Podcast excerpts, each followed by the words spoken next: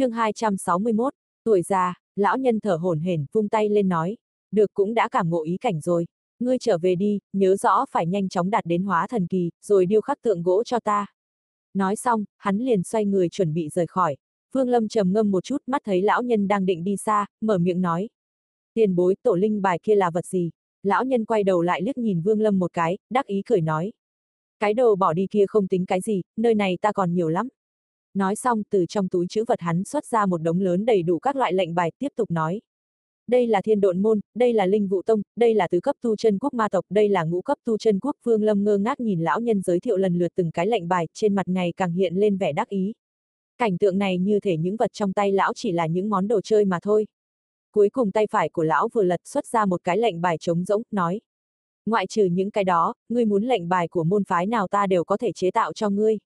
Ha ha, mấy năm nay, lão tử không biết đã bán được bao nhiêu thứ này. Ngươi có thể đi hỏi, danh tiếng của ta cũng không phải nhỏ. Ngươi có muốn mua một cái không? Lệnh bài của trưởng môn Bạch Vân Tông thì thế nào?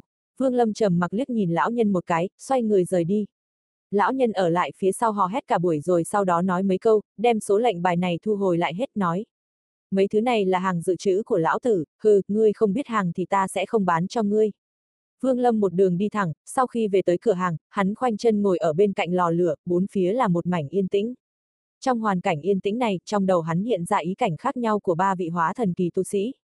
Dần dần, cả người hắn chìm đắm bên trong, lặng lặng cảm ngộ. Tuyệt tình ý cảnh của trung niên văn sĩ an nhàn ý cảnh của lão bà tuế nguyệt ý cảnh của lão giả mặc thanh sam lần lượt quanh quẩn trong đầu Vương Lâm. Dần dần, Vương Lâm mơ hồ hiểu ra một chút, Những ý cảnh này bắt nguồn từ những nhân sinh quan khác nhau trong khi lĩnh ngộ thiên đạo mà đạt được. Như vậy, ý cảnh của mình rốt cuộc là cái gì đây? Vương Lâm nhắm hai mắt lại, giờ khắc này cả người bỗng nhiên thay đổi. Một hồi lâu sau, Vương Lâm mở hai mắt ra cầm lấy một đoạn gỗ tay phải huy động khắc đao. Vụn gỗ bay tán loạn, khắc đao trong tay hắn như nước chảy mây trôi, không có chút nào dừng lại. Dần dần, trên khối gỗ điêu khắc dần hiện ra hình một người với một tay bấm quyết. Hai mắt Vương Lâm lộ ra vẻ chuyên chú. Tại thời khắc này, mọi thứ xung quanh đều không thể ảnh hưởng đến nội tâm của Vương Lâm. Những thứ trong đầu hắn, trong mắt hắn đều là tuyệt tình ý cảnh của trung niên văn sĩ kia. Gỗ vụn trên mặt đất mỗi lúc một nhiều, khắc đao trong tay Vương Lâm cũng ngày càng nhanh, cuối cùng chỉ còn thấy được tàn ảnh. Một lúc lâu sau, tay phải Vương Lâm đột nhiên dừng lại, khắc đao trong tay đột nhiên gãy đôi, đoạn mũi nhọn của khắc đao xẹt ra như một tia sáng, xoay tròn đâm vào giá gỗ phía trên, phát ra từng trận âm thanh vù vù. Đối với hết thảy những điều này Vương Lâm cũng không chút để ý, đôi mắt nhìn vào tượng gỗ mà hắn vừa điêu khắc nên. Bức tượng này dĩ nhiên đã thành hình của trung niên văn nhân rất sống động, tay phải bấm quyết trên người bao phủ một cỗ khí tức tuyệt tình. Chẳng qua cỗ khí tức này vẫn chưa lộ ra ngoài mà hoàn toàn thu liếm bên trong. Vương Lâm chậm rãi nhắm hai mắt lại, cảm ngộ hồi lâu, nhẹ nhàng đặt bức tượng trung niên văn sĩ xuống mặt đất. Vẫn còn thiếu một chút, Vương Lâm lẩm bẩm, khác nhau cơ bản là để thể hiện được ý cảnh tuyệt tình kia Vương Lâm chỉ có thể dựa vào sự nỗ lực của chính mình tuy nói cuối cùng cũng điêu khắc thành công nhưng so với ý cảnh tuyệt tình chân chính của người văn sĩ trung niên thì vẫn còn sự khác biệt. Vương Lâm nhìn vào dao khắc đã bị gãy trong tay, trầm ngâm một chút rồi cánh tay phải vung lên, nửa đoạn còn lại nằm trong tay bay ra rơi xuống trên giá gỗ ở một bên. Tiếp theo hắn lại cầm lấy một đoạn gỗ, dùng ngón tay làm đao tiếp tục khắc tiếp. Thời gian trôi qua, năm tháng thấm thoát trong nháy mắt lại đã qua 10 năm. Trong 10 năm này, vẻ bề ngoài của Vương Lâm dĩ nhiên đã trở nên già hơn, bên trong mái tóc mai của hắn có điểm một ít sợi tóc bạc dáng người thẳng tắp cũng đã hiển lộ cái lưng còng. Thoạt nhìn cả người giống như già yếu sắp vào xuống mồ. Ở bên trong cửa hàng tượng điêu khắc gỗ càng ngày càng ít. Trong thời gian 10 năm này, phương Lâm chỉ thực hiện được một thành phẩm tượng gỗ điêu khắc đó là một bà lão Bạch Vân Tông năm nào. Trên thực tế tượng gỗ điêu khắc bà lão từ 9 năm về trước hắn đã chế tác được hoàn toàn. Tuy nói cùng với tượng gỗ điêu khắc người văn sĩ trung niên kia giống nhau nhưng cũng có sự chênh lệch, không thể đạt tới sự hoàn mỹ. Điều này Vương Lâm biết, đây là bởi vì mình chưa đạt tới cơ sở của tu vi hóa thần. Điều khiến 9 năm sau đó Vương Lâm không có chế tác thêm tượng điêu khắc gỗ, nguyên nhân là ông lão áo xanh. Hắn bất kể như thế nào cũng không có phương pháp điêu khắc tượng gỗ trên, khắc ra được ý cảnh mang đậm dấu vết của năm tháng trên ông lão này. 9 năm, trong suốt 9 năm, Vương Lâm Thủy Trung không thể thành công. Tuy nói rằng dĩ nhiên hắn khắc đi khắc lại vô số tượng gỗ điêu khắc ông lão kia, nhưng không có một bức nào có thể ẩn chứa được ý cảnh. Cuối cùng đều bị hắn hóa thành cho bụi. Một ngày nọ, Vương Lâm nhìn vào bức tượng gỗ điêu khắc ông lão áo xanh trên tay, than nhẹ một tiếng, tay phải nhấc nhẹ một cái tức thì tượng gỗ tiêu tán thành cho. Trầm mặc một chút hắn đứng người lên, chậm rãi ra mở cửa cửa hàng. Ánh mặt trời dịu dàng dừng lại ở trên người hắn, Vương Lâm cầm một chiếc ghế ngồi ở cửa, lẳng lặng nhìn người qua đường đi lại. Đối diện bên đường là một cửa hàng bán dụng cụ sắt. Cửa hàng này trong 9 năm vừa qua đã mở rộng ra được mấy lần. Không bao lâu, một đứa bé 4 tuổi từ bên trong cửa hàng dụng cụ sắt thò đầu ra khỏi cửa. Nhìn thấy Vương Lâm lập tức cái miệng nhỏ nhắn kêu lên, bước chân chạy nhanh đến bên người Vương Lâm, trên tay đứa bé còn mang theo một bầu rượu. Đưa cho Vương Lâm xong, nói giọng thỏ thẻ.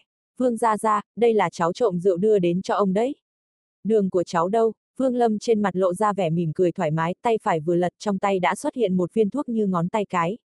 Sau khi đưa cho đứa bé xong liền cầm bầu rượu uống một ngụm. Đứa bé vội vàng nuốt vào trong miệng, trên mặt lộ ra vẻ thỏa mãn, hai tay chống cầm tò mò hỏi. Vương ra ra, rượu này uống tốt lắm sao? Cháu nhìn thấy ông ngày nào cũng uống. Vương Lâm mỉm cười, lúc này từ cửa hàng bán dụng cụ sắt một người đàn ông khỏe mạnh đi ra từ tướng mạo người đàn ông này mơ hồ có thể thấy được bóng dáng của thiếu niên kháu khỉnh khỏe mạnh năm đó. Hắn nhìn Vương Lâm, ánh mắt lộ ra vẻ cảm hoài, lập tức tiến lại gần, trong miệng giọng điệu thân thiết nói. Vương Thúc hôm nay không thể uống nữa. Vương Lâm cười ha hả nói. Tốt, phải uống một chén chứ. Hôm nay còn chưa uống. Đại Nghiêu cha ngươi thế nào rồi? Đại Nghiêu trên mặt lộ ra sự ảm đạm nói. Vẫn bệnh cũ, không có việc gì. Vương Lâm thầm than một tiếng, sự luân hồi của phàm nhân hắn không thể can thiệp vào. Sinh, lão, bệnh tử vốn là một bộ phận của thiên đạo. Đại Nghiêu tại 6 năm về trước và cô gái trưởng quầy của tiệm may thành thân, đứa bé kia chính là con của hắn. Vương gia gia, ông còn chưa trả lời cháu, rượu này rốt cuộc uống vào tốt chỗ nào ạ? À? Đứa bé không đồng ý theo sau túm lấy cánh tay Vương Lâm truy hỏi. Đại Nghiêu nhìn Vương Lâm than nhẹ một tiếng rồi nói. Vương gia gia của người uống không phải là rượu mà là lẽ đời. Vương Lâm quay đầu liếc mắt nhìn Đại như một cái, trong mắt lộ vẻ tán thưởng, vỗ vỗ cánh tay hắn nói. Đại Nghiêu, mang theo đứa nhỏ trở về đi, ta ra đầu phố đi dạo. Đại Nghiêu cầm lấy bầu rượu trong tay Vương Lâm đặt vào trong cửa hàng điêu khắc tượng gỗ, theo sau đóng cửa lại nói. Thuốc vừa rồi đã đáp ứng cháu rồi, hôm nay không uống nữa. Vương Lâm cười cười đứng dậy đi ra hướng đầu phố trông bóng dáng hắn tập tễnh, đầy vẻ xế chiều. Đại Ngưu than nhẹ một tiếng kéo bàn tay nhỏ bé của đứa trẻ về trong cửa hàng bán dụng cụ sắt. Đứa bé cao hứng hé miệng nói với Đại Ngưu, cha, Vương gia gia cho con đường, ăn rất ngon, mỗi lần ăn xong toàn thân đều có cảm giác ấm áp, thoải mái. Vương Lâm đã đi lại trên đường này hơn 10 năm rồi. Bỗng thấy một đám trưởng quầy của các cửa hàng không biết lấy tin tức từ chỗ nào đều từ trong cửa hàng đi ra, nét mặt vội vã chạy đến bên cạnh Vương Lâm thấp giọng cầu xin. Vương trưởng quầy, người xem dạo này kinh doanh không được tốt lắm. Tháng sau, tháng sau tôi nhất định đem tiền đất đến để trả. Đây là trưởng quầy cửa hàng tạp hóa người mới chuyển tới đây 3 năm về trước. Đúng vậy, Vương lão đáng kính ạ. À. Hiện tại công việc kinh doanh thật sự không được tốt lắm ạ, à, ngài có thể hoãn được mấy ngày không? Lại là trưởng quầy của nhà trọ năm đó, một người mập mạp. Các thanh âm như thế lục đục truyền đến, Phương Lâm cười khổ nhìn một vòng. Hắn cũng không biết tại sao lại như thế này, ở đây 10 năm không ngờ vô tình mà tất cả mọi người trên phố này gần như đều nợ bạc của hắn.